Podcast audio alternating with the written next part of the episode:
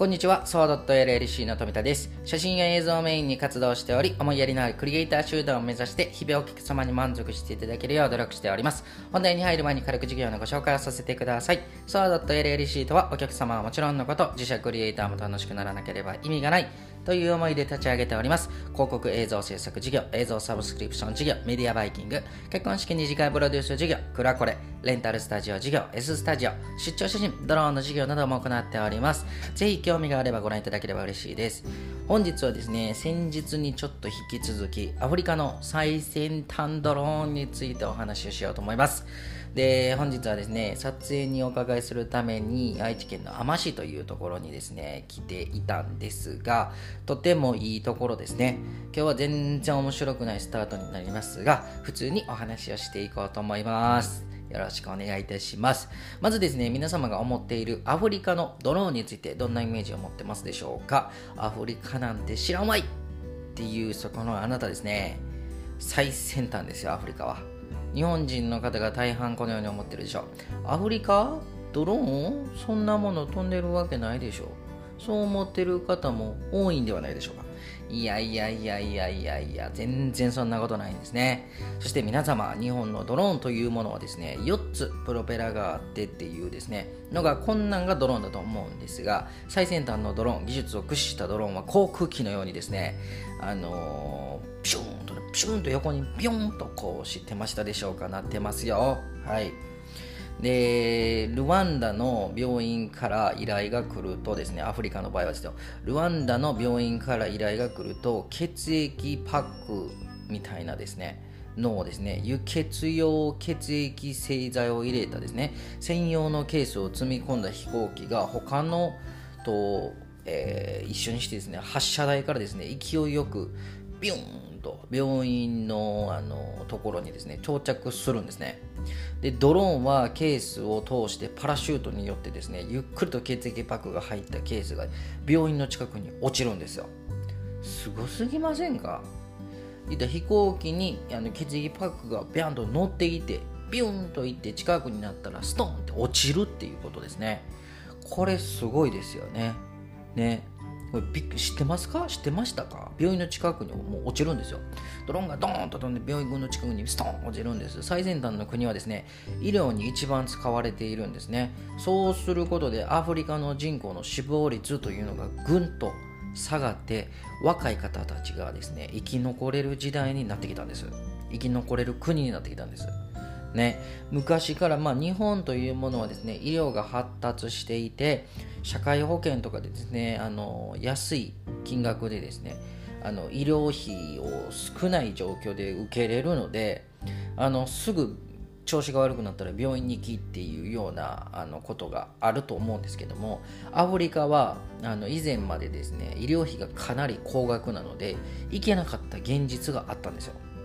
なんですけども行けてたとしてもあの死ぬことが多かったんですね。それはもう規模が広すぎてですねその全然回らないっていうことだったんですよでこの事業をこのドローンの事業を行っているのはですね東アフリカの内陸国のノルマンディの拠点を持っている米国のベンチャーシップの LINE の提供、そうですね、最先端の医療サービスさんなんです。従来であればですね、2時間かかっていた病院への血液の輸送時間がわずか15分短縮したんです。2016年の10月からルワンダの授業を展開しておりまして現在はあの、一国をカバーする規模でですねドローンの物流が成功してまして、あの、かなりの、えー、評価格がですね1000億円超えのユニコーン企業入りも果たしてるんです。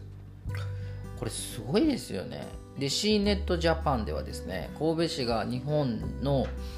あの若年層向けにですね実施している女の子が企業体験のプログラムというものがありまして神戸のスタートアップのアフリカンインドっていう形でですね同行する形であのジップラインのですね現地取材する機会はですね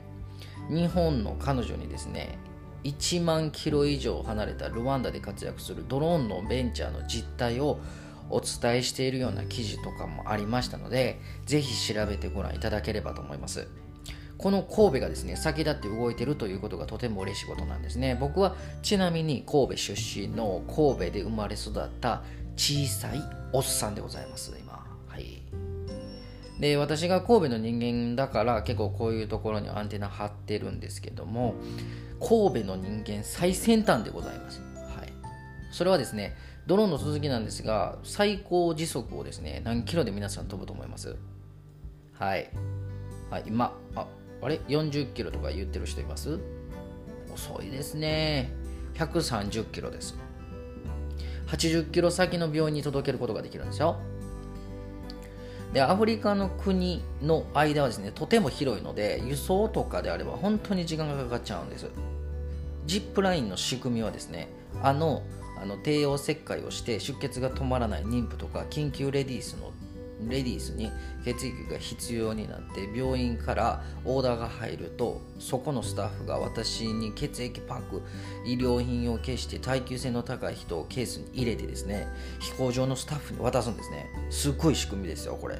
受け取った飛行場のスタッフは軽装度のあの祖国に収納してスマートフォンで機体の QR コードを読み取ることでドローンと血液の上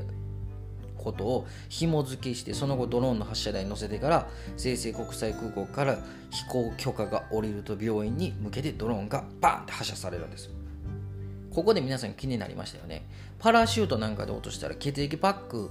あのバーンと爆発してしまうんやないかと。意味ないんじゃないかと思いましたよね。地面に落ちた衝撃はですね血液パックが割れてしまうといったことはないんです。